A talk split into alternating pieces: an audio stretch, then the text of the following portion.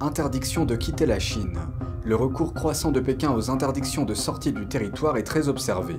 Les groupes de défense des droits de l'homme et les entreprises étrangères expriment leur inquiétude. Et les ressortissants chinois ne sont pas les seuls à en subir les conséquences. Des étrangers sont aussi concernés. Quel est l'objectif de la Chine?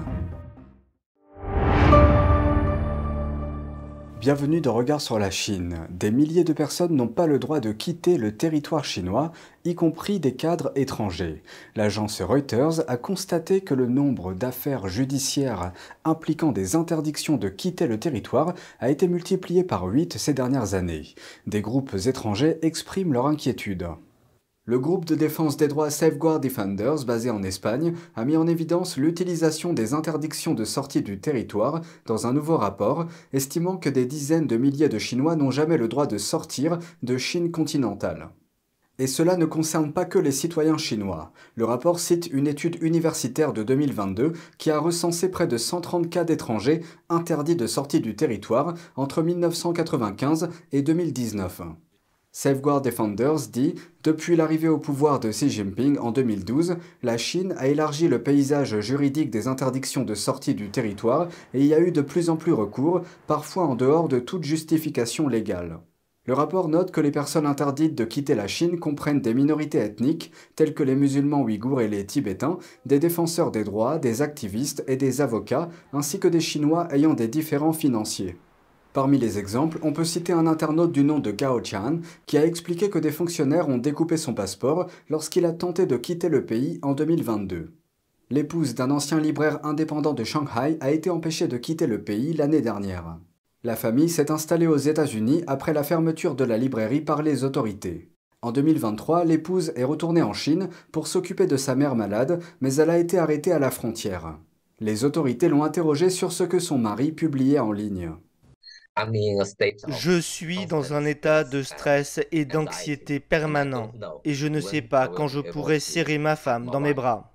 Un avocat spécialisé dans les droits de l'homme s'est vu interdire de quitter le pays en 2021.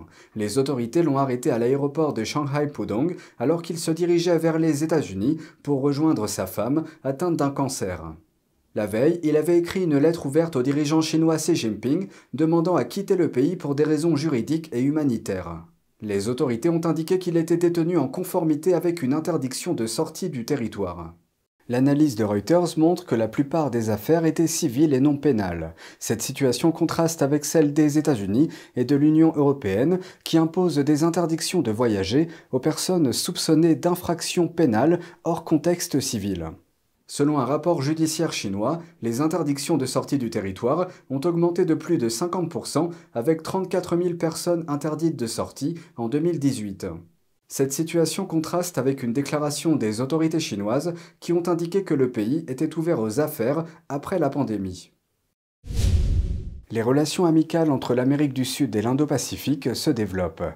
Taïwan et le Paraguay s'engagent à renforcer leurs liens. Cela fait suite à l'élection présidentielle qui s'est déroulée le week-end dernier dans le pays. Le candidat du parti au pouvoir au Paraguay, le conservateur Santiago Pena, a remporté la victoire dimanche. Il a obtenu près de 43% des voix, soit plus de 15 points d'avance sur son adversaire, Efraín Alegre. Le rival de centre-gauche a plaidé en faveur d'un changement d'allégeance officielle du Paraguay à la Chine. Pena a quant à lui promis de maintenir des relations de longue date avec Taïwan. Son triomphe marque une victoire pour Taïwan. Le Paraguay est l'un des 13 pays qui entretiennent encore des relations diplomatiques officielles avec Taipei. Au fil des ans, Pékin a exercé des pressions pour réduire le nombre de ses alliés, les incitant à se ranger du côté de la Chine. Le Honduras est le dernier pays en date à avoir modifié ses relations. Il a troqué Taïwan contre la Chine en mars. Le régime chinois considère Taïwan comme son propre territoire et s'oppose fermement à toute activité entre Taipei et des représentants étrangers, et ce bien qu'il n'ait jamais gouverné Taïwan depuis sa prise de pouvoir sur la Chine. L'ambassadeur de Taïwan au Paraguay a félicité Pena au nom de la présidente de Taïwan, Tsai Ing-wen, déclarant qu'ils allaient continuer à approfondir la coopération et les échanges sur la base de valeurs communes telles que la démocratie et la liberté. Le président syrien rencontre l'envoyé spécial de la Chine au Moyen-Orient. La Chine est un soutien reconnu du gouvernement du président Bachar al-Assad. Voici des informations sur la rencontre. Assad a fait l'éloge de la Chine pour ce qu'il a décrit comme une aide à l'établissement de la paix entre l'Arabie saoudite et l'Iran. Il a également remercié la Chine d'avoir pris le parti de la Syrie dans un conflit qui dure depuis 12 ans. Le régime chinois exhorte les autres pays à abandonner le dollar américain et à utiliser le yuan chinois pour les règlements commerciaux. Le président syrien a exprimé son soutien à cette idée lors de sa rencontre avec l'envoyé chinois. En mars, le yuan est devenu la monnaie la plus utilisée pour des transactions transfrontalières en Chine, dépassant le dollar pour la première fois. Ces dernières années, de plus en plus de pays ont conclu des accords avec la Chine pour régler les échanges bilatéraux en yuan. L'Occident a souvent critiqué le gouvernement syrien sous la direction de l'actuel président. En particulier en ce qui concerne la répression de l'opposition politique, l'utilisation d'armes chimiques et l'implication dans la guerre civile syrienne en cours. D'autre part, Pékin a aidé la Syrie en opposant son veto au projet de résolution qui allait à l'encontre de sa capitale Damas au sein du Conseil de sécurité de l'ONU. Des immigrants illégaux traversent la frontière sud et entrent aux États-Unis. Aujourd'hui, les autorités affirment qu'un nombre record de Chinois se joignent à eux. Nous avons interviewé une mère célibataire de Chine continentale. Elle nous a raconté son voyage vers l'Amérique avec son fils et a parlé de sa traversée de la frontière entre le Mexique et le Texas. Voici son histoire. Une mère célibataire utilisant le pseudonyme Sophie et son fils de 9 ans ont survécu à un mois de circonstances dangereuses pour atteindre la frontière entre le Texas et le Mexique. Ils sont venus de la province du Shandong en Chine dans l'espoir de trouver la liberté. Parfois, la route était trop difficile, mais en pensant au Parti communiste, je ne pouvais absolument pas revenir en arrière. Selon Sophie, les Chinois appellent ce processus Zhuxian, ou parcourir la route en français, ce qui signifie passer clandestinement aux États-Unis par l'Amérique centrale, l'Amérique du Sud et le Mexique. Elle raconte que sur la route, les gangs ou même la police s'attaquent aux Chinois pour leur soutirer de l'argent, parfois en les déshabillant.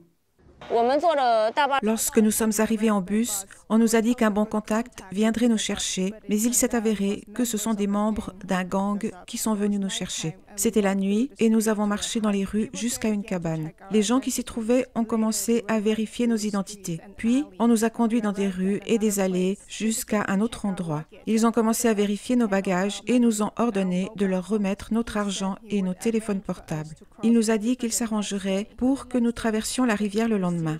Mais le lendemain, il nous a dit très sérieusement que chaque personne devait encore 1800 dollars. Il a dit que si je ne payais pas, il emmènerait mon fils et que je ne le reverrais jamais. Puis il a sorti un pistolet et m'a menacé.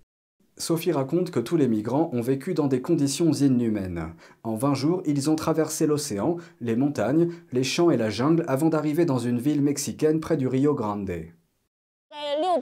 Dans une petite pièce de 10 mètres carrés, nous étions trois ou quatre Chinois enfermés avec des Sud-Américains, adultes et enfants.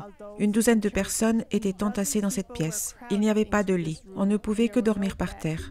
Nous ne pouvions pas sortir et nous ne pouvions pas allumer la lumière. Nous étions enfermés dans cette petite pièce sombre, sans fenêtre, à attendre des nouvelles. Plus tard, nous avons payé la rançon et le coût de la traversée de la rivière avant qu'ils ne nous laissent sortir.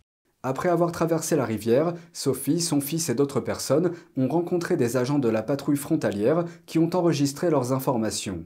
Elle explique que tout le monde n'a pas eu la même chance et que beaucoup d'autres sont morts le long de la route. Lorsque j'ai décidé de quitter la Chine, je me suis dit que je préférais perdre ma vie sur la route parce que le Parti communiste rend la vie insupportable.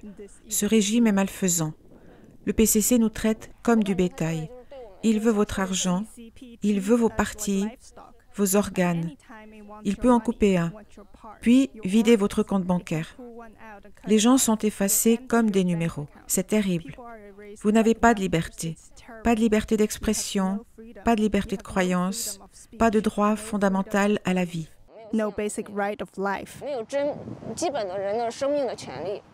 Sophie espère qu'une fois aux États-Unis et libérée du contrôle du PCC, son fils pourra grandir heureux. Elle cherche une aide juridique pour rester aux États-Unis et commencer une nouvelle vie. Ce reportage a été réalisé par Brenda Chen de NTD Actualité. C'est tout pour aujourd'hui, merci d'avoir suivi Regard sur la Chine. On se retrouve demain pour une nouvelle émission. Prenez soin de vous et à bientôt.